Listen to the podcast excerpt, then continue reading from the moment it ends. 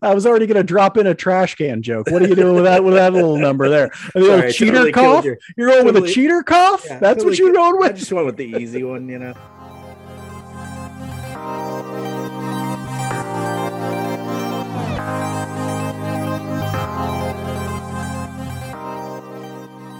Welcome back to Royals Weekly. I am your host, Marcus Mead, and joining me as always, the man with an honorary degree from the school of Toby Keith's I Love This Bar and Grill, my brother Mike.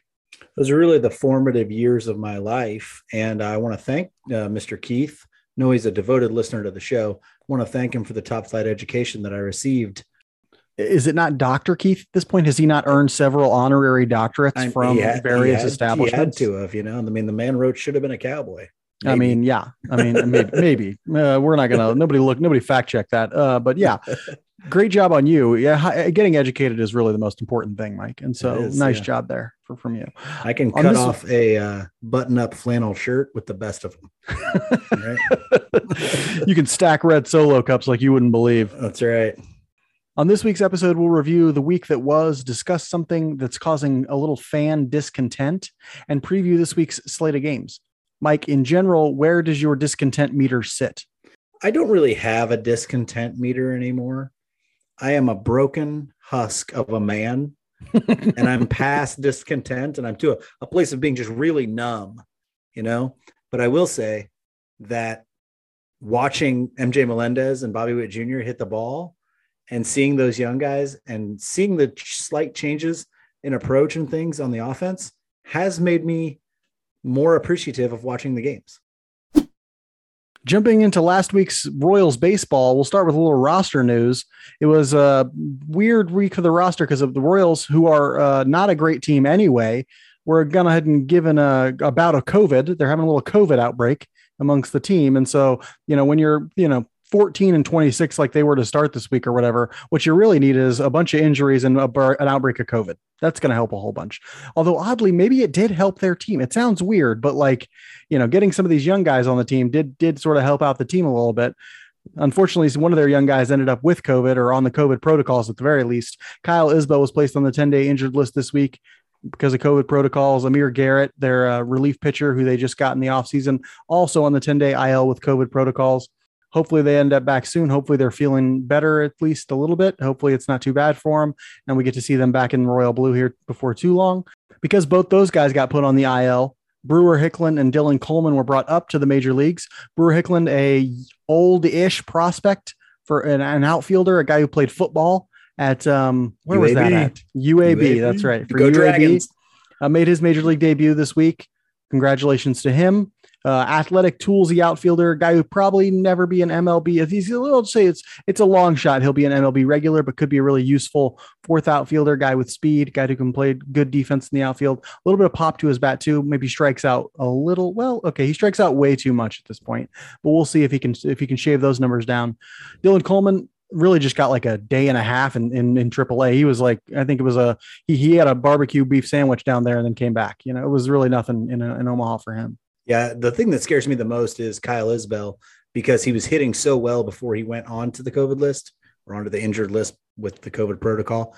And I worry that when he comes back on, one of two things will happen. Either one, he'll struggle to get back in the groove, or two, the coaching staff won't play him.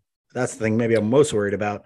And so that that would be really, really bad. I need Kyle Isbel to get back onto the field and to hit like Kyle Isbel was before this.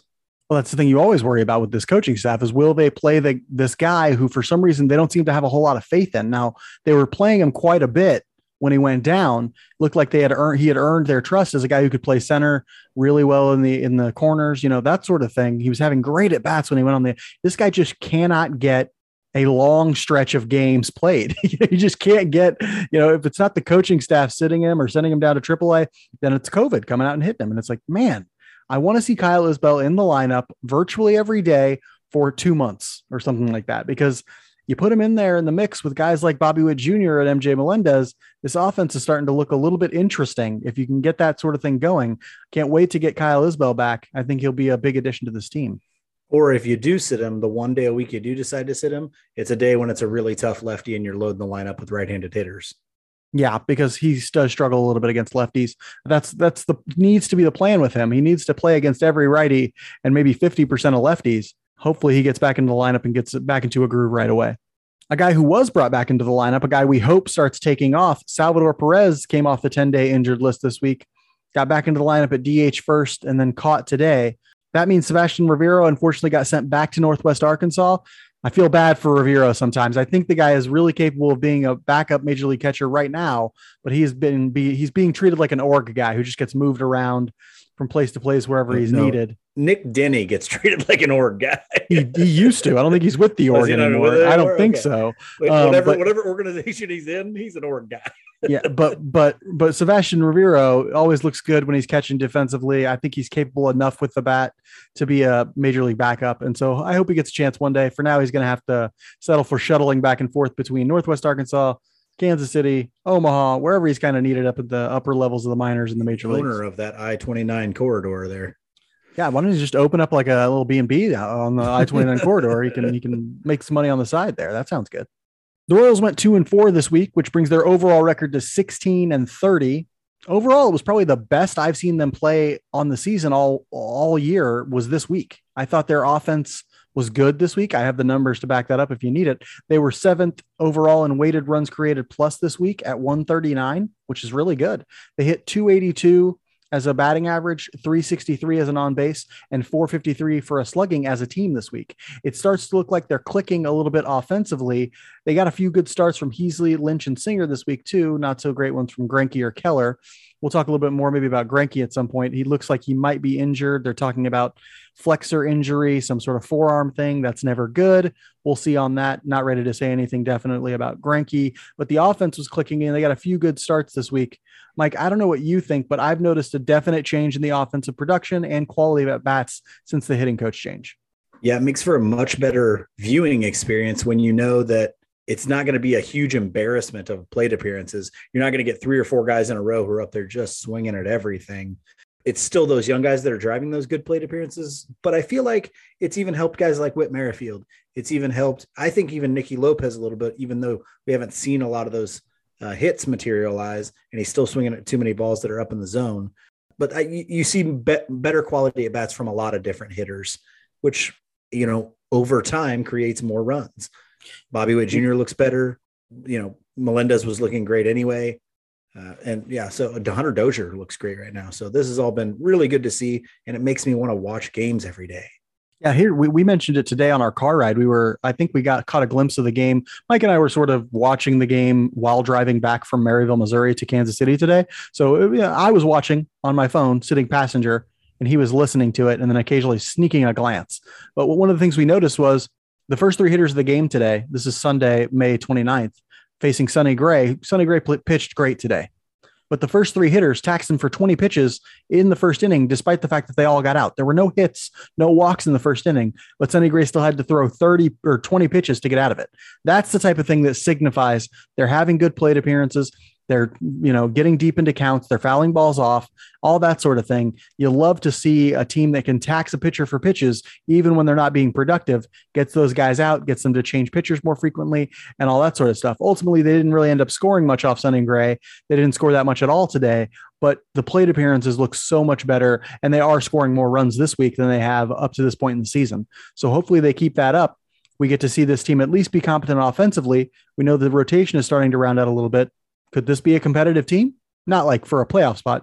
I'm not crazy, but like, could this be a team that is more competitive in games and the days of the eight nothing deficit after three innings are over for the most part? Because the offense is looking better, we have some offensive guys to talk about for strong performances this week. Mike, let us know who you want to talk about and praise as having a really good week this week. Yeah, Hunter Dozier, baby, the bulldozer. Here we go. Eight for 23. He had four walks, and Hunter Dozier's not Hunter Dozier had four walks and four strikeouts. He's not a guy who walks the same amount of times as he strikes out. So that's really good to see. That's part of that more uh, developed approach that we saw as a team. Five RBIs, one home run. He got some time at first base this week. He saw some. You'll see some time in right field as well. Super utility player, Hunter Dozier. yeah. Next Ben Zobrist, Hunter Dozier. Was, I don't remember if it was a, a, catch to end the game or just an inning oh, where yeah. the Royals looked like it was yeah, it was, it was a pretty important catch he made in right field uh, yeah, on Saturday. It, it, was something a good right fielder makes somewhat routinely, mm-hmm. but um, yeah. but you got to set the bar pretty low for him. yeah, the bar's and, pretty and right, low you really got to for Hunter Dozier defensively. But it was good to see that. It was good to see him hit. Um, if he can be, and I think the the OPS that we kind of set for him before the season was 750, right? Mm-hmm. Okay, and he's above that, I believe, right now. Yeah, But I don't think he's over good to see. 800, but he's somewhere in that 750 to 800 If range. he's in that 750 to 800 range, the the Royals are getting the value, probably the value that they signed him for uh, a couple years ago. Yeah, I think Dozier's having a great season up to this point and a great week. It's interesting to me because his defensive numbers at first base actually aren't that bad. He's actually statistically anyway a pretty good first baseman. You would think he would be a little bit better offensively because as a runner, he's actually pretty good. He's in the 71st percentile for sprint speed.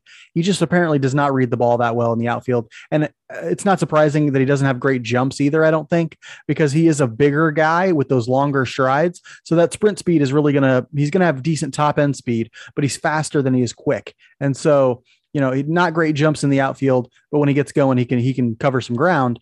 But, you know, played pretty well this week defensively at first base and in the field. And of course, did what he's supposed to do, and that is hit the ball. I like him behind Bobby Witt Jr. right now. That's working pretty well. That what Bobby Witt Jr. in the three hole, Dozier in the four hole. He's really been coming through in key moments this week.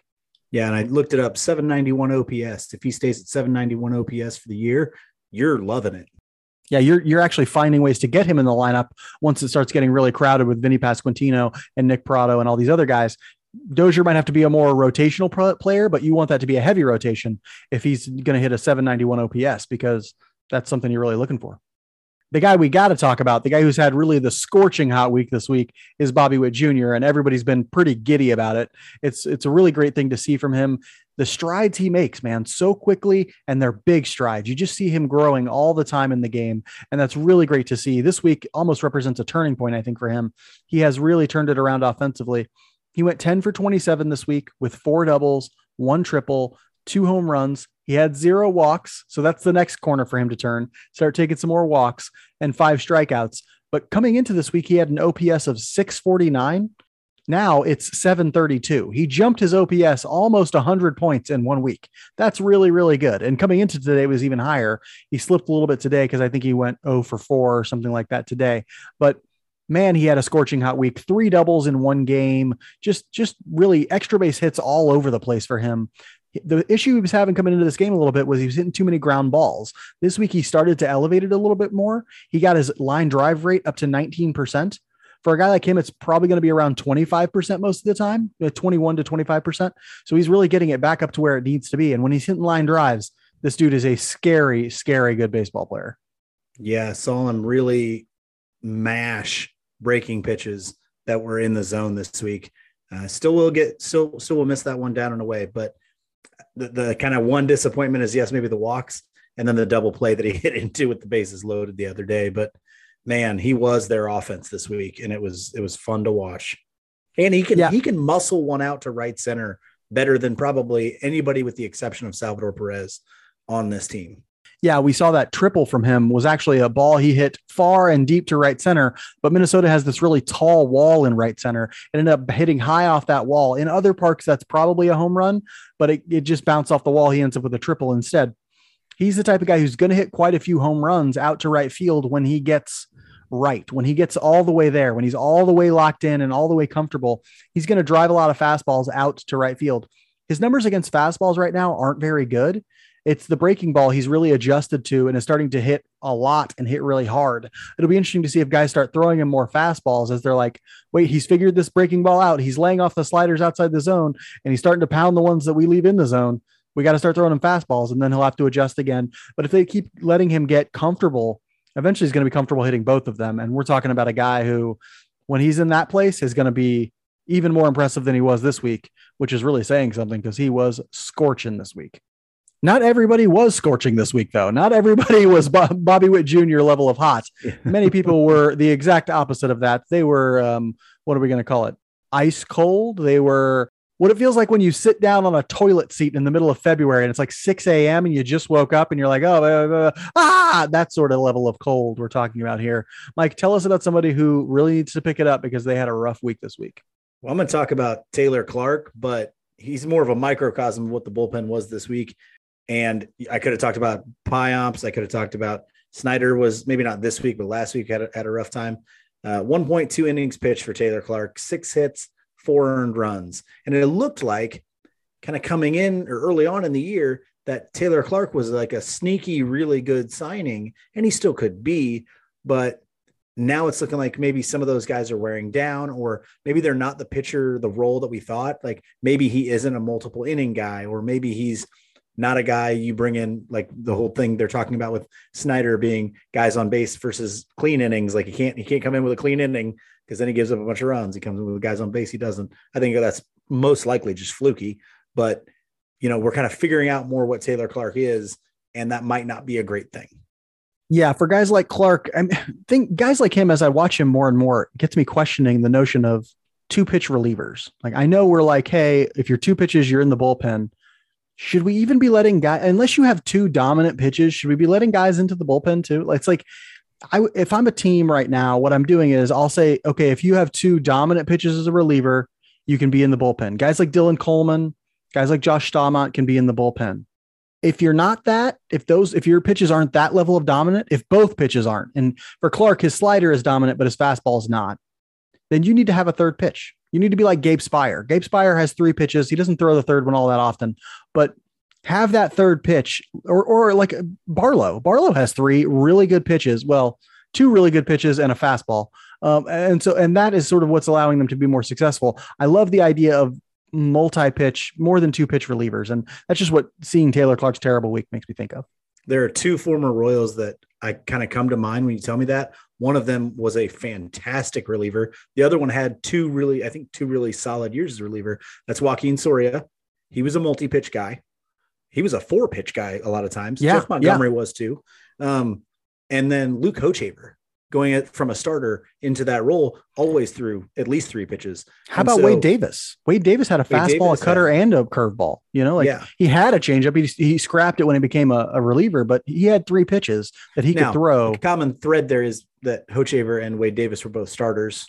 Well, yeah, and um, that's what most you know. relievers are. They're mostly, you know, starters who don't make it, and they're usually starters who don't develop enough quality pitches we need to start thinking in terms of like maybe there are some guys we can find who are multi-pitch relievers, guys who can throw at least three. Because if you don't have those two dominant, and it's hard for two pitches to stay dominant for long stretches of time. This is why one of the reasons I think bullpen guys are so volatile. It's hard for both pitches to stay dominant for many years on end, especially your fastball we've seen that fastball velocity can start to wane. And if that happens, where do you go? And so it's not, it's not just velocity. It's great if you though. can also have good spin, good slider, good breaking balls, other things like that. It's not just velocity though. You have those two dominant pitches, and they'll have you know it's easy to okay, it's got good spin rates, it's got good break, all that stuff.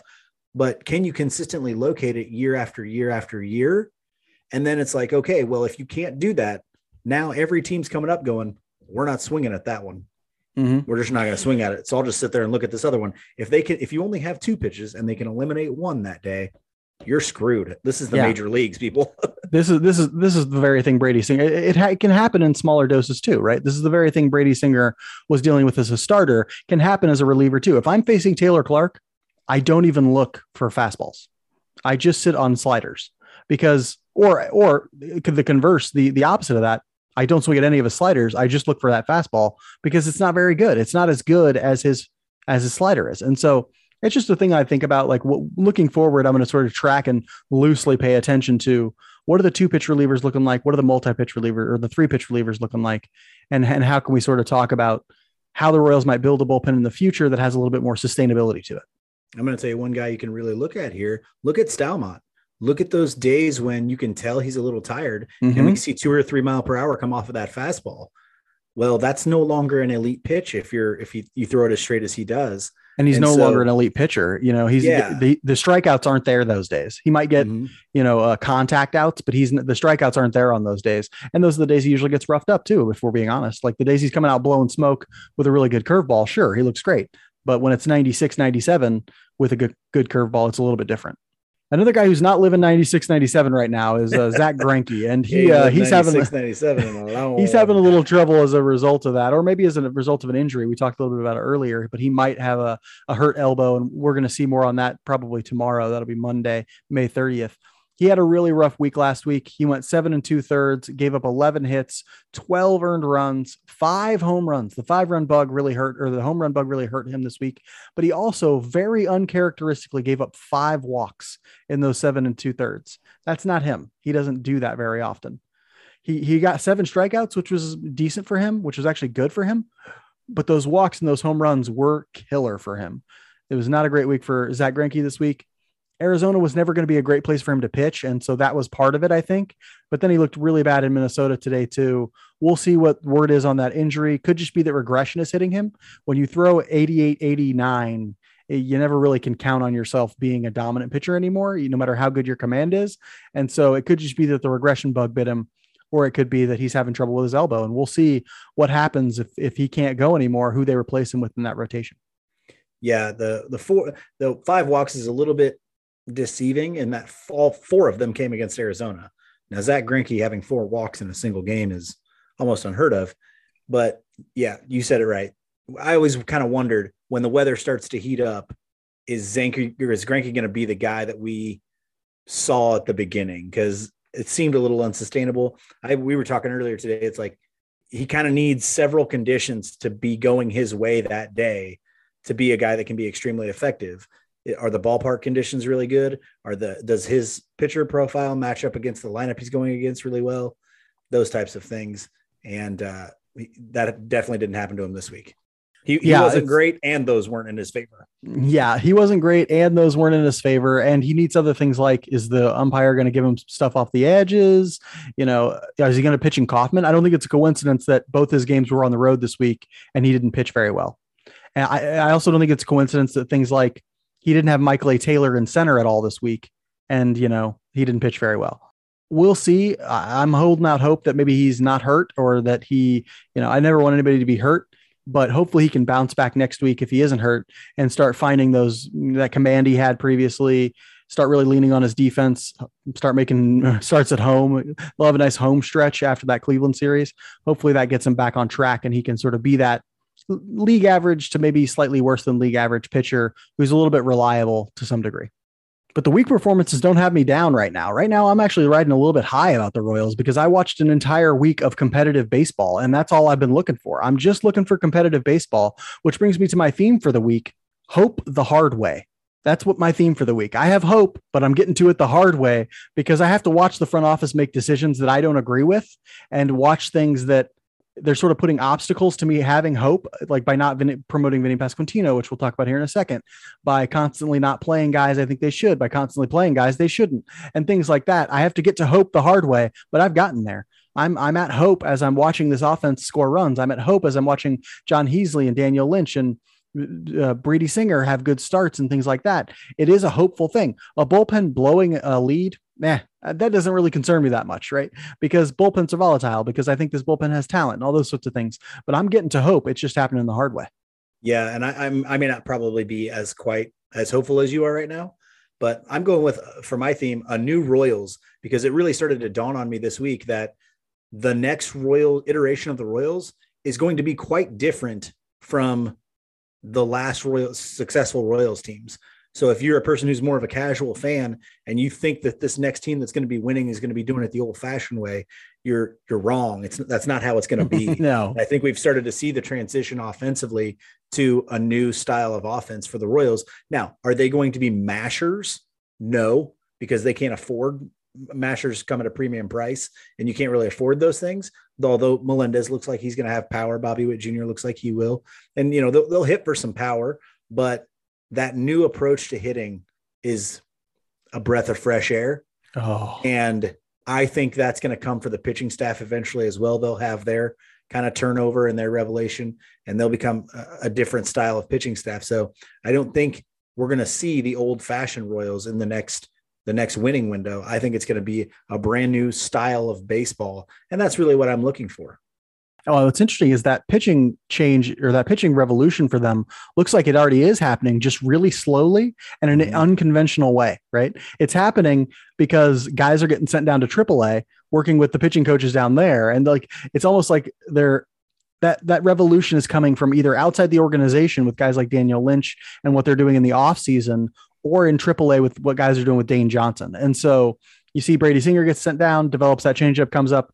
He's striking out like nine, ten guys per nine, walking less than two guys per nine innings. Right now, Brady Singer is walking, actually was walking less than a guy and a half per nine innings. And so he's becoming this type of, you know, uh, pitcher who isn't like a pitch to contact kind of guy. He's he's out there just doing the stuff that sort of 21st century pitching philosophies think should be done. Jon Heasley, another guy who he's a back end guy, so he's always going to sort of you know not be a huge strikeout guy in the major leagues, maybe, but he's you know meant to be limiting walks. He looks like the next iteration. Lynch looks like the next iteration of a of a Royals pitcher, and so it's just sort of I think a matter of time as as things happen that that pitching revolution will come. But you're absolutely right. This team looks so much different than the 14 15 Royals because they're not going to try and do it like teams did it back in the 80s. They're going to be taking walks, getting good, having good plate appearances, mashing balls that they can mash, doing it with power. It might be doubles and triples power, but they're going to have some power in this lineup, especially when Pratto and Pasquantino get here.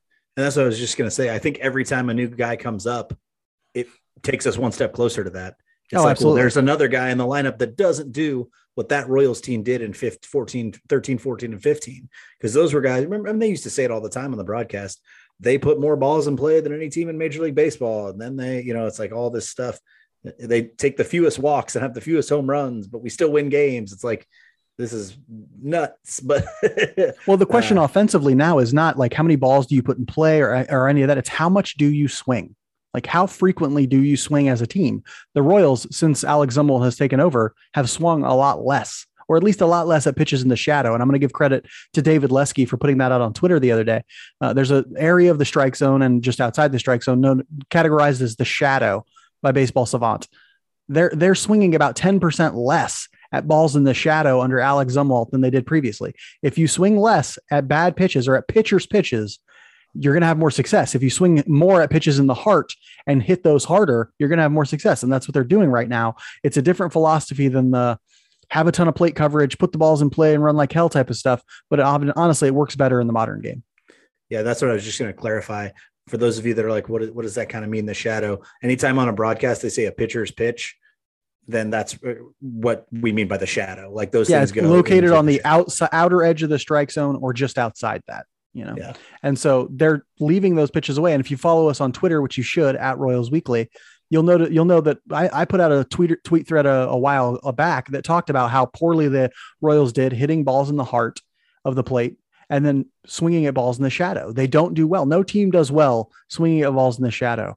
They were swinging at balls in the shadow more than most teams, and it hurts them really badly. And so Zumwalt's approach, this sort of, which they talk about on the broadcast a lot, you know, it's don't swing at pitches you can't hit hard swing at pitches you can hit hard. Well, that's that's what that strategy is. You can't hit pitches in the shadow hard. You can pop them up, you can put them in play weekly, but you can't hit them hard. And so stop swinging at them. And that's really the success that they're having, getting guys to stop swinging at pitches in the shadow and swing in the heart.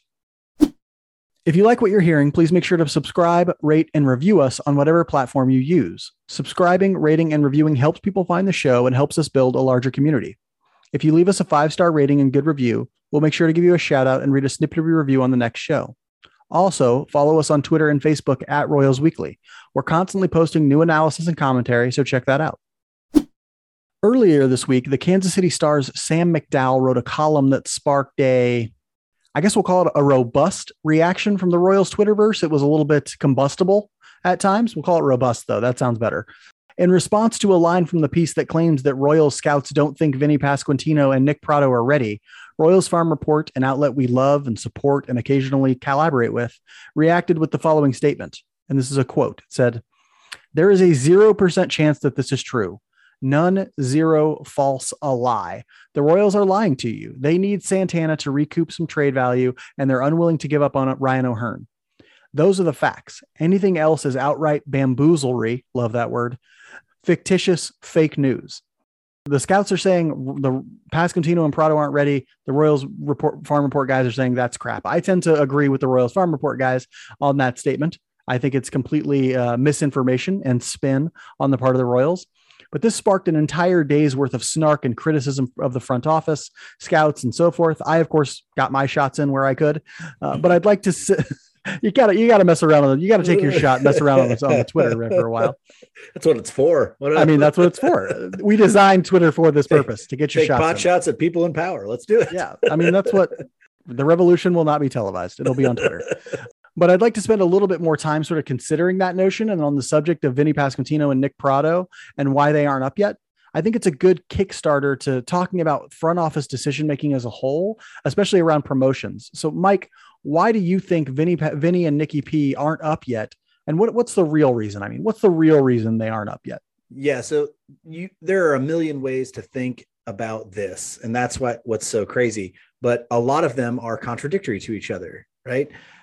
It's possible that the Royals don't actually want to win and this has been posited by other people on Twitter or in other arenas, but I have a hard time believing that because here's how one, okay, let's see where it all starts. The Royals have always told us we are always going to try to win. Okay. Some of the things that they do, like not bringing up Vinny Pasquantino or Nick Pratto, don't support that. Giving consistent at bats to Ryan O'Hearn or Carlos Santana. These things don't support the idea that you want to win right now. Or let's just say this also, if you say that, then you're doing a really, really bad job at it because you're not winning hardly ever. And so there's that. Well, then let's take, okay, if they maybe they're just PRing it and they have to tell you that they want to win and all that stuff. Okay, but they really don't want to. Well, then some of the things that they're doing don't make sense with that either. Not tanking doesn't make sense either, right? Because they're doing things like not trading Benintendi or Whit Merrifield when when they could have, or all of these other things. And you're going, wait. So a lot of the moves that they make fit this one decision, and a lot of and some other ones fit this one decision. So what does that evidence ultimately support for me? That they don't really have a coherent plan. That's the that's the what it is. That me, is the like- ultimate nail on the head, right so there. if if you want to say, okay, well, why do you think what's the real reason that Vinny Pasquantino and Nick Pratto aren't up? I would say it's because the Royals don't have a coherent plan, or if they do, they're very poor at executing it. I, I got to say it's the first because it wouldn't be hard to execute. It's not like it's difficult to execute a coherent plan if you have it at the major league level. You know, you're making roster decisions. The second you say this dude needs to come up, he's up. You know, it's not. It's there's not like a. You know, he doesn't have to go lift a, a, a an SUV or something in order to make Vinny Pasquantino get on this team. Well, you yeah, have to yes, literally go pick him up and walk him to Kansas City. You know, it's this isn't like, and so uh, your then- notion that the they, other they don't have a that end coherent up plan. happening though could could make uh could create problems as well. So if you don't do it right, if you don't execute it right, and you're bringing that guy up, well, now you have other problems on your roster. You have other problems getting rid of guys that you don't really need or shouldn't have in the first place. And so then it becomes like, okay, not only do we look bad because we Right, have here- these extra stuff, but also it was inefficiency of our spending dollars and inefficiency of our capital, be it, you know, whatever, whatever ways you have it, players or money. Here's why I think it's not an execution problem because an execution problem would mean like they were doing something and those something wasn't working. So maybe they're making trades and they're not getting back good enough value or maybe they're bringing guys up and they're, you know, not quite ready, but that but that's not really part of the plan. They're they're just they're doing nothing a lot of the time. A lot of their big issue is they're just doing nothing. So they're losing value on Benintendi every day that they don't trade him, for example to me, that's just the notion that they don't have a coherent plan. Like, and, and this has been said in, in other places that they sort of have a foot in two different camps of what they want to do. Well, what that means is they don't have a what they want to do. Like we could say, like, oh, they're maybe they're of two minds. It's not like they have a warring front office. It's not like their front office has like multiple camps in it or anything like that. We know Or at least it shouldn't. They've been together for that's what I'm saying. We know that this group of people has been together for a really long time. It is basically a cult of personality underneath Dayton Moore. That's what it really is. And so, if that's the case, we have to say that maybe it's just that they don't have what we would consider a long term, detailed, coherent plan that they put in place years ago, that they're really just running the steps of the playbook on that plan now. They're not doing that right now. If they were, we would see that plan emerge in the actions that they take. I don't ever even listen to the things that front office coaches, players, whoever say. It is the biggest waste of your time. Don't listen to like Dayton Moore, JJ Picollo, Mike Matheny. It, it's a complete waste of time. You will it's it's like why listen to a misinformation campaign? I'm only going to run myself in circles trying I I watch what they do. That's what matters. And what they do fits no coherent plan whatsoever. Like, for example, putting Bobby Witt Jr. in the majors leagues to start the year and then not doing things like calling up Vinny Pasquantino when he's ready, trading Santana last year in the middle of the season, dumping Ryan O'Hearn. All these things are in incongruous. They they don't make sense together as a plan. Those are actions, not words. I don't care about their words. Their words mean nothing to me. I care about their actions, and their actions say we don't have a plan for what we're doing. Bobby Witt Jr. coming to the majors is is the signal that we want to win today right? Yeah, that to as, me that's the starting gun. You got to go because now your clock starts. We yeah. got him for five, six years, and then it's over, right? Like then we're moving on. Or yeah, likely. And so like you cannot do that and then be non-transactional in any way and say, well, we're trying to win now, or we're we're playing for the next six years. Like you you can't do that. That's those things don't go together. Another thing that doesn't make any sense, and I'm going to throw this in there because you haven't mentioned it yet, Vinny Pasquantino projected for a 137 weighted runs created plus going forward. That's in the major is, leagues. In the major, major leagues, league he's projected yeah. to have a 137 weighted runs created plus, 37% better than league average. In the major leagues, he is what he's projected for. Right. And That's 26th in all of baseball. In all of baseball. The guy you have there currently is batting, doesn't bat his weight. And so, like, you can't say we're trying to win now. Well, you can't say we're playing for the future either because we haven't gotten rid of any. We we started the year with Andrew Benintendi and Carlos Santana. And you can't defend that and say, well, the plan is hmm. this. No, it isn't. it's not that. Or well, the it, weird thing is the weird thing is playing for the future and winning now are actually the same plan right now. Like they all they they're the same actions. If you were playing for the future, you would promote Vinny Pasquantino and maybe Nick Pratto. If you were trying to win now, you would promote Vinny Pasquantino or maybe Nick Pratto. This is why I think there is no coherent plan, not a long term one. Maybe there's a short term plan, and the short term plan is like get value out of Carlos Santana, make Ryan O'Hearn better, whatever. That's a short term plan. But they have no coherent long term plan because if they did, they would be making these decisions because those decisions fit whatever long term plan you're trying to do. Because I can't imagine a long term plan other than be better right now or get better for the future. What's what's the other plan? There are no other plans. That's it one of the things that I think kicked up a lot of a lot of questions and a lot of emotions around that McDowell piece. And I do want to give credit to Sam McDowell for writing a great opinion piece. And I do want to mention that Royals Farm Report's response was not to the response to him. They were not calling him a liar or him like they were just claiming that the spin from the front office was untrue. Was was it wasn't true that he was ready. They, they were very clear to sort of make that uh, distinction on their Twitter account. And I want to echo that distinction here. I think Sam McDowell wrote a great piece that stirred up a bunch of thought and discourse, which is what an opinion columnist is supposed to do do. But the thing that drew a lot of ire was the notion that scouts didn't think they were ready. Right. The Royal Scouts seem to think that they aren't ready uh, and identified a couple key things in McDowell's piece as to why. For Pratto, it was the swing and miss. Those his swing and miss is actually less than, say, some of the other people they brought up. And for Vinny Pasquantino, it's his performance against one pitch in particular. Like, what do you think of the notion of one pitch in one spot keeping Vinny Pasquantino from Major League Baseball? Farting noise. I can't really make one. So here, that's it right there. Um, Farting no, noise. Poop emoji. I'm just going to speak in emojis. Uh, no, I want to say one thing though. I want you to think why the Royals front office might put that on the scouts, right? Because who can't you talk to? Who right. can't you interview? Who isn't public? The scouts. There's no there, there is no um way to dive into that with that person Right. They can talk to the scouts, but the scouts aren't going to go on record. And most of yeah. it's really hard to talk to them anyway. And either yeah. way, they're not going to go on record with you. Exactly. And so, of course, so, you know, like, yeah, the scouts think this. And I'm guessing yeah. McDowell talked to scouts and they, they were just like, yeah, I'll tell you this, but it's not on the record. And so all he has to, he has to report it as like a general feeling amongst some people, you know? And of course, that will all be okayed by the Royals front office. This exactly. this came out not not like as like ooh McDowell. You know, I'm guessing this got okayed by the front office in some way. Yeah, it had to have. So Vinny can't hit one pitch in one spot. I, I have yet to see a pitcher be able to throw one there then because he's crushing. you know, he's killing the ball so much. Like now, let's check it out. Let's bring it up to Major League Baseball. And if he actually can't, Major League Baseball will expose it for sure. Yeah, but absolutely. If how do they know that? Like, how do you know that if he's crushing? You know what I'm saying? Like, right you got this is the notion that maybe he has a hole in his swing then right mm-hmm. he's got a spot that he can't hit a baseball if it's in this spot.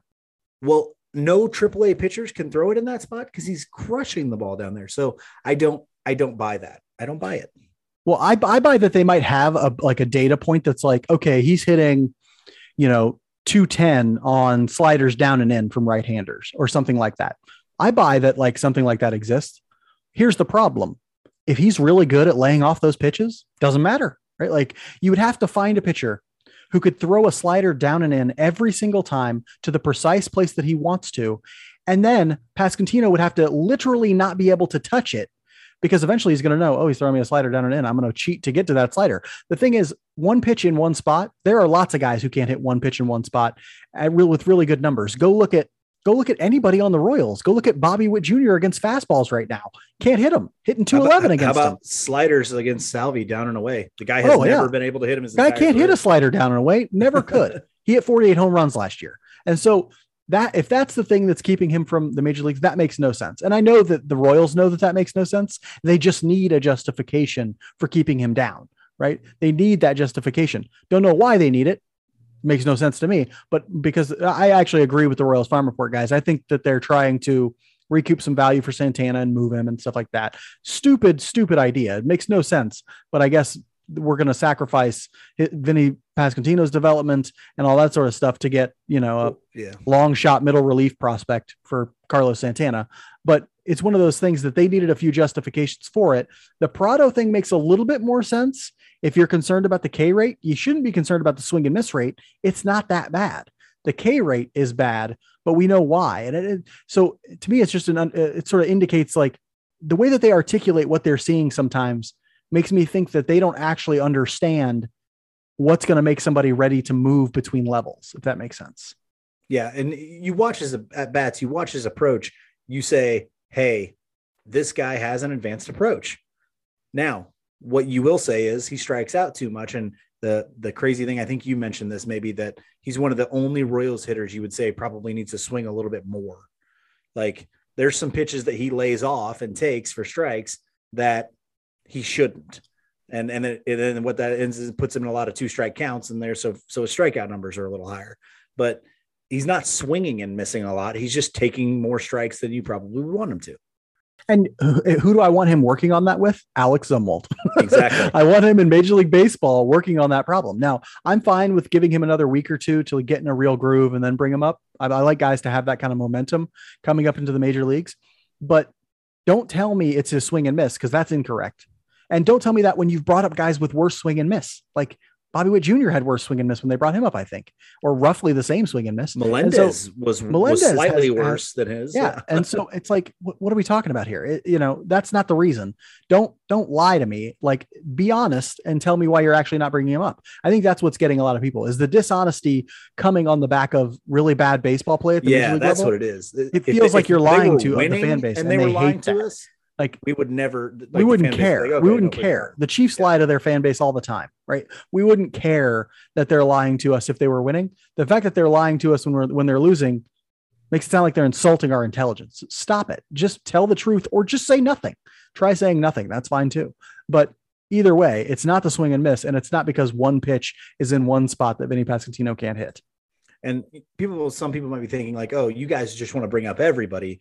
No, that's not the case. Like we we like to see prospects, we like to see winning baseball, but like Jackson Kowar is a great example. He's had some really really good outings, and in no way do I think that Jackson Kowar is ready to come back up and pitch in Major League Baseball. Carlos Hernandez was really good today. He still needs to be down there. Like Yeah. Carlos Hernandez has not fixed the just because he struck out five guys in five innings today or whatever doesn't mean he has fixed the problems that sent him to AAA. So there's a lot, and and Kowar needs to gain some confidence still and, and be down there for a little while longer. And I get that, but these two guys are, There's nothing left. yeah, There's nothing left at AAA, right? yeah.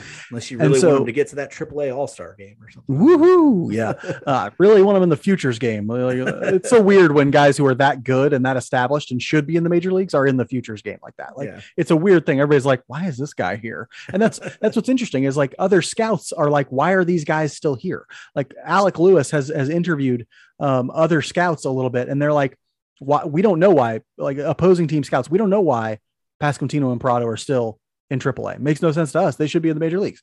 It's just our scouting department that seems to think, no, those guys need, need more time in AAA. But what's interesting to me, and the thing I sort of want to make this as a broader issue is the the thing I that concerns me is it doesn't seem to me like the Royals understand the distinction between what makes a guy overall successful in the minor leagues, like, oh, he's got a good batting average and good stuff like this, and what will make them successful at the next level. We've seen them promote guys who had overall successful numbers and things like that, but these big red flags in terms of their numbers or their characteristics. Brady Singer is a great example. The fact that they promoted him because he was having success in the minors, even though he was a two pitch pitcher, insanity. Insanity. No other team would do that. They did right? Other guys, Adalberto Mondesi, he was having good top end numbers, but his strikeout numbers were too high. His plate discipline was garbage. It makes me think like, do they actually know what it takes, what it's going to take to translate from minor league baseball to major league baseball? Because I have worries that they don't. Should we worry about this in, in question form? Should we worry about this as a systemic issue with the Royals? I think that we have to. I think I think you have to when you've seen it as regularly as we've seen that, right? And I actually think that it's getting better though. I think that as the, the, sort of hitting system structures that they changed in minor league baseball and now at the major league level, I think are fixing some of those problems on the hitting side. And I am hoping that we're not seeing it on the pitching side anymore as much either. I know COVID kind of threw a wrench and stuff and it was kind of weird, but they're not moving Asa Lacy super fast. They're not moving. I mean, Angel Zerpa, they sent him back down to double A you know they're they're not moving uh, Drew Parrish really quickly, even though he's had a lot of success. We'll see. Uh, Alec Marsh. Tweet, I put out a tweet like 20 minutes ago right saying if I were going to promote anybody to fill Zack Greinke's spot right now, like a spot start, I'd do Drew Parrish. Get the hell out of here! No, I did. I did it. I said it. Well, what's the option? Do no. you bring up Kowar, Hernandez, or Bubic, who need to stay in triple? I would rather. I would rather have Hernandez come up and do a spot start than nah. mess up, than have them do what they did with Hernandez again. Because what's yeah, going to happen is well, Drew Parrish will huge... come up. He'll have two decent starts, and they'll do well. He's a, he's going to be a rotation guy now. No, he needs to be in the minor leagues developing. Okay, one, don't make one, the same mistakes you've made in the past. One, I just like to stir up a, a, you know, you know me. I love to poke a bee's nest. Is that what they're called? Nests? A bee's hive. Yeah, I like to just poke a beehive. Um, but two, I think there's a difference because I think Parrish's game fits the MLB level a lot better than Hernandez's ever did. And so, like, the fact that he has much better command, I think will help him make that transition easier. But that's another topic altogether. Well, You're that's right. like, I, I could see them trying to do it to Alec Marsh since he's had a, a little bit longer stretch of success in this first half. But no, no, no because no, because it. I would never do it with Marsh. Marsh, Marsh, Marsh would be the same decisions they've made in the past, which is like, let's take guys who are having some overall success. Now, his is mostly like K rate success because he's actually giving up runs. His, his ERA isn't good in double A, but Parrish, his whip is good. He doesn't walk guys. He's got good command, two really quality secondary pitches. You know, I think he's the type of guy who could come give you a couple good starts in the major leagues and then go back to AAA because he needs to be promoted anyway to AAA. It's ready. It's time for him to be promoted. But I would do it just because I like to you know stir up the storm a little bit.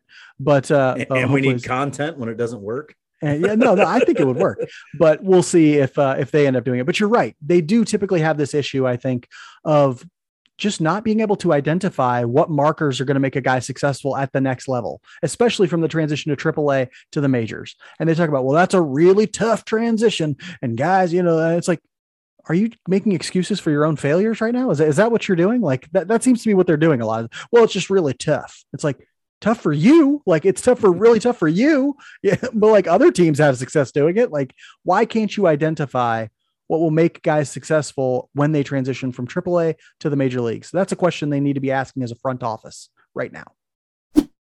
The boys in blue head to Cleveland to finish off their nine game road trip before coming home for a three game set against the Houston Astros this week. Mike, tell us about the Cleveland Guardians, your second favorite baseball team. Why are they my second favorite? I don't know. I literally, I literally just made it up off the top of my head. Like, Who's your second favorite team? Toronto. Toronto is oh. such an exciting team to watch offensively. All right. I'll probably uh, still go with the Cubs as my second favorite team. Yeah. You've been a Cubs fan. Thanks, WGN. Uh, hmm but no, we got uh, we just saw Cleveland not that long ago, so they're they're struggling a little bit too, like we thought they would. They don't have the dominant starting pitching that they once had, although Shane Bieber is back and, and looks pretty good. Uh, the not first really. game will be is he not pitching really well? His velocity is way down. I knew that, but he still looked pretty good against us, throwing a ton of breaking pitches early in the year. So Yeah, I don't know. I haven't looked at his overall numbers. that was but his pretty. That was pretty. his early. velocity is worrying people that he might be hurt. Um, but the first game this this uh, set is Jon Heasley, my boy, against uh, Zach Plesac, who has had some good years with Cleveland, but is not having a good year this year. 27 year old right hander. He started eight games and he's got a four 5.4 ERA, 1.43 WHIP. His fastball is down into the low 90s this year. He does have a four pitch mix, but the numbers on the secondary pitches are pretty bad as well. Uh, but we're very we're we're used to him. We've seen him quite a few times. Same with this next guy. Lynch will go against uh, Cal Quantrell. Qu- I can never say his name. Quantrill. Yes, it's And- Quantrill. Quantrill in the last game, which I'm a history guy, so I should know that name. 27 year old right hander out of Stanford. He's doing a little bit better 3.42 ERA, uh, fastball at 93, cutter changeup, mostly fastball cutter guy. Uh, he throws those combined about 90% of the time. In the third game, it's a guy I never heard of. Brad Keller will go against Connor Pilkington. Pilkington, I think, 20 was in that 2008 cl- 18 class. He was a, a guy when he came out. People, he had a lot of ton of success in college baseball at Mississippi State. They were like, "Hey, he's a really high floor guy. Should move quickly to the majors. Won't be great as a as a as a major league starter, but he might be a back end guy. Pretty sure about that sort of thing." Yeah, well, he's, he's got a pretty good ERA. He's only got two starts. Uh, he was in the bull. He thrown out of the bullpen a little bit. Three point seven five ERA, but the other numbers don't look that good. He's got a one point seven or six seven WHIP. Uh, he's a, a not a high velocity guy. He's got a changer and slide up as well from the or changer, change up and slider. Here we go. No, I like changer and slide up. Those are better. Let's, up. let's let's start a revolution to change the language a bit. Thank you. Changer, slide up. That That actually sounds sounds, bo- both of those actually do sound cooler than those other ones. So yeah, I just threw him a wicked changer, bro. Yeah, uh, but he throws that fastball 63% of the time and it gets hit a lot. And uh, so it looks like th- those may be some opportunities to score some more runs. And we have a lot of familiarity with the first two guys in Plesac and Quantrill. And uh, hopefully we can get some wins. That's a series against a team that's, I think, somewhat the equal to the Royals. And we need to, uh, they do, uh, Franmil Reyes is hurt right now too uh, and out of the lineup. So, um, but they do have Naylor back and he's looked, looked okay. So, I will say about Pilkington, that fastball, he, he's a dude who's in need of a pitch mix change because he throws the fastball 63% of the time. Guys are hitting 308 against it. He's got like a 349 slugging against on that pitch, I think, but the expected slugging is 649. So he's waiting for somebody to get better numbers against that fastball. Hopefully it's the Royals. Hopefully it's Bobby Witt Jr., Sal Perez, and those guys just pounding it out of the park because 92, not all that tough to hit. Well, for me, it is, but for actual major league players, they, can get it done. After the Guardians, the, the Royals get to come back home for a nice long stretch of home home games. They're going to face Houston though in that first series. That's a cheaters. toughie. I was already going to drop in a trash can joke. What are you doing with that with that little number there? A little Sorry, I cheater totally cough. your- You're going with a cheater cough. Yeah, That's totally what you're going with. I just went with the easy one, you know. Totally ruined Uh, your trash can joke. Sorry. I know. Should have had Thanks it in for the outline. Thanks. Insert trash can joke. I Uh, it is in the outline. Is Pay it really? attention. Learn to read. I Okay. read Learn how to I read. didn't, I didn't do the homework, teacher. I All right. the homework. Houston is 30 and 18. That's good enough to lead the West by three and a half games right now. Jose Altuve is having an incredible year. Here's the joke. No word on if, if there are any trash cans involved in that. And I feel like that's better than your tra- cheater's cough. That was, Ah, right, I'm just going to do the joke clean right now. Jose Altuve is having an incredible year. No word if there, no word if there are any trash cans involved in that. Hey! Boom. I feel like that would have hit, but thanks, Mike, for for undercutting me there. Uh, the real story out of Houston, though, is is this rookie they have, Jeremy Pena. He's hitting 291 with a 342 on base and a 496 slugging. That's good for an 838 OPS. He is leading the race for AL Rookie of the Year, the race that we want Bobby Witt Jr. to win. But right now, Pena looks damn good as a shortstop who can hit for power, get on base. Houston knows how to develop players. So they found a guy in Jeremy Pena who I don't know if he ever made a top 100 list. I've never heard of him until this year. And yet this guy comes out and is just crushing the ball, playing a good shortstop for them. Uh, that's what you love to see from a development program. I wish the Royals had more guys like that, but he's really good. They got Jordan Alvarez. They got Alex Bregman. Alvarez is having a good year. Bregman's having a solid year. That lineup is good. If anything, the pitching staff is better, though. Go look at their rotation, and they have like three guys with ERAs under three. Under three. Led by 170 year old Justin Verlander, who I believe was the guy who plays like um, Father Time on Legend of Zelda Ocarina of Time. You know, Is he, is he the best pitcher of our generation? it depends on what you call our generation, I guess. Of that I mean, generation of guys. Like I'm thinking, okay, is it Clayton Kershaw? Is it there are him? three. There are three Is in it, contention. uh, it's Kershaw, Scherzer, and Ver- Verlander. Verlander was there before Scherzer and Kershaw, though. He is he he had a he was a superstar before they ever got to the major leagues. Yeah. He's had different phases to his career, and the fact that now he's learned to be an amazing and dominant pitcher. What is he? Thirty nine. Like he's know. 39. He doesn't throw 95 Wife to 97 anymore Gorgeous. and he's got a nails wife. His wife is incredibly gorgeous. I mean, does anybody have a better life than Justin Verlander? I doubt it. But anyway, he's got a 2.03 ERA right now, which is incredible. Uh, Framber Valdez and Cristian Javier, are another two starting pitchers who are really killing it for them. Former Royal Jake Odorizzi is having a, a great year for them in, in seven starts as well, with like a mid three ERA kind of a thing. But he is unfortunately on the 15 day injured list. Real career resurgence for him. Shocking. They picked up a guy like Jake Odorizzi, and he's having the best year of his career. He's a guy that like a, a pitch mix kind of guy. Four pitches has to throw all of them kind of guy. So But they know how to maximize them in Houston, man. That's Yeah, that's how it goes. Maybe they have a trash can system for the pitching as well. Not really sure on that one. Uh, so yeah, I brought it back. I brought it back and was able to recover. Brought it back right. and was able to recover. Right. Everybody's forgotten the cough. Now it's that.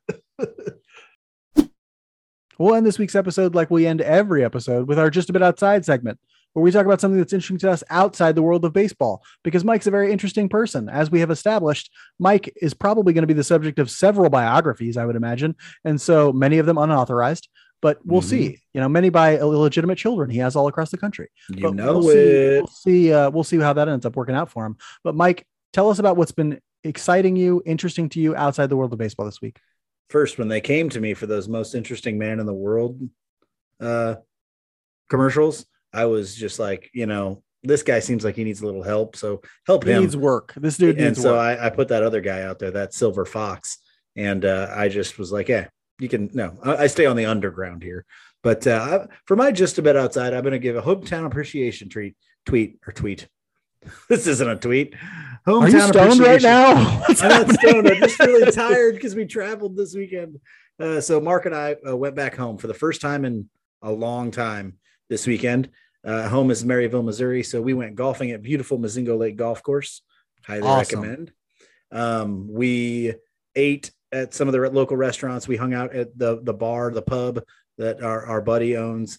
We got to see our friend Mickey and meet his kids again. We hadn't meet, met one of them ever. See our good friend Ryan hadn't hadn't met his kids. Saw his house. It was just great weather, great people, and it, it- there's a certain energy when we go back home that just kind of automatically hits you. And I, maybe it's just because it's a college town. I don't know, but it was fantastic to get back to Maryville. Um, yeah, that- that's my hometown appreciation tweet. Love even driving out of town. around in the old hometown and just sort of feeling uh, in some ways out of place or feeling like like oh this is all a little bit new to me in some ways because there's so much new stuff and it's all changed and then there's like oh and then you pass the bowling alley that's been there for 700 years and you're like oh okay. Yeah, uh, eh, it's basically the same place. That's what uh, you You go know, into the pub, but it's the exact same as the last time. it's the same which is great. Love that feeling.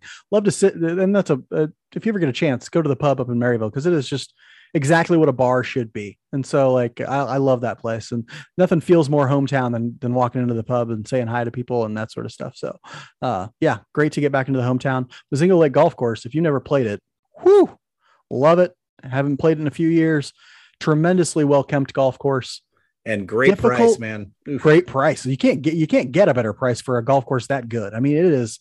It's just a it's a it's a labor of love for the community to keep that golf course great and and and cheap enough for everybody in the community to play it. And so, run by a friend of ours, Kyle Easter, who is just a wonderful golf pro. And so it was great to get out there and play uh, some golf. I'm going to talk about something that we talked about while at the bar in Maryville, something that's hugely important to me, and that is the importance of media literacy. What a weird thing to talk about at a bar. I'm just now I'm just now realizing. But Mike and I were sitting at a does this guy know how to party or what? just going to a party or what? Mike and I were sitting at a bar on Friday night discussing the importance of media Watching the literacy. Royals game. oh, we were watching the Royals game and discussing media literacy. And I just want to sort of stress in your life, like and the, the big mantra for me is don't watch your news read your news right? Like and that's a that's a big first step in gaining media literacy and starting to understand what makes something worthy of consuming in terms of media. And i'm not just i'm not talking about entertainment media i'm mostly talking about news media. What is worthy of you consuming? Do you want to be lied to? I've, I have this theory that sometimes people want to be lied to, that they just want to sort of confirm all the things that they believe about the world so they feel safe and less anxious and things like that. But that's not what you should be doing. Be told, be worthy of the truth and go out and sort of vet the news sources that you that you consume and when you do that you can have a few that you know are rock solid so i have a few that i know are rock solid because i know that the methodologies that they use to gather and report news are solid, are aimed at finding and reporting the truth. And that's what's most important. Those news sources for me are Vox.com, 538.com, the New York Times, places like that. Local papers can sometimes do this really well too. The Kansas City Star does an amazing job sort of gathering and reporting the news. They still do a great job of it. I do not like broadcast news sources because the conditions and context of broadcast news make it really hard to do really well. So not a lot of broadcast broadcast news thrives on the sort of like, let's get two people together to yell at each other. Or I'm just opinion making. I'm out here throwing hot takes from my my desk talking about garbage. And it's like, who needs that? Just read facts, read information, and draw your own damn conclusions. Like you don't need an opinion section to tell you what you need to know, except for Royals Weekly. You need them to tell you what you need to know. but in terms of real news about things that matter, like politics or the fact that 19 kids were shot in a school at, earlier this week, don't be reading opinion. Don't be reading hot takes on that. Be reading facts. And that's one thing I love about baseball and sometimes the intersection of it. If you saw the Rays and Yankees Twitter accounts in the aftermath of that shooting, all they did was tweet facts about gun violence in America. Facts about gun violence in America. That's the important thing. But my my my big takeaway here is do the work to understand what are good media sources and what aren't, and then stick to the good ones. And the great thing about uh, baseball in that in that vein is the sport itself is filled with so many facts. Like because it's so heavily leans on statistics, those are un unchallengeable facts. Like I can't look at a guy's OPS and go, well, you know, the, the, the check the source on that. No, that is his OPS. that is a, a 100% for sure. Could you analyze that OPS in different ways? Sure, you could, but that is it. It is a fact that Carlos Santana isn't hitting his weight. yes, that is a fact. Other facts we'll, we'll we'll get into more in the future. But all I'm stressing is the importance of making sure that you're doing good news consuming because it's one of the big issues. And I wish schools taught it more. I know Mike teaches it, which is great, but I wish schools taught this sort of thing more. And if they did, we'd have a much more adequately informed voter base, a much more adequately informed citizenry, and we wouldn't be uh, the targets of these gigantic mis and disinformation campaigns, which happen constantly including ones where scouts tell us that Vinny P can't get it because he can't hit one pitch in one location. That's a disinformation campaign, and I refuse to buy it. Uh, we won't ever try and lead you astray here on Royals Weekly. Keep coming back to us for quality information, quality analysis, where we try and cite our sources all the time, that sort of stuff. Until we start getting a, a great week of baseball, which I think we'll get next week, be good to each other. And go Royals.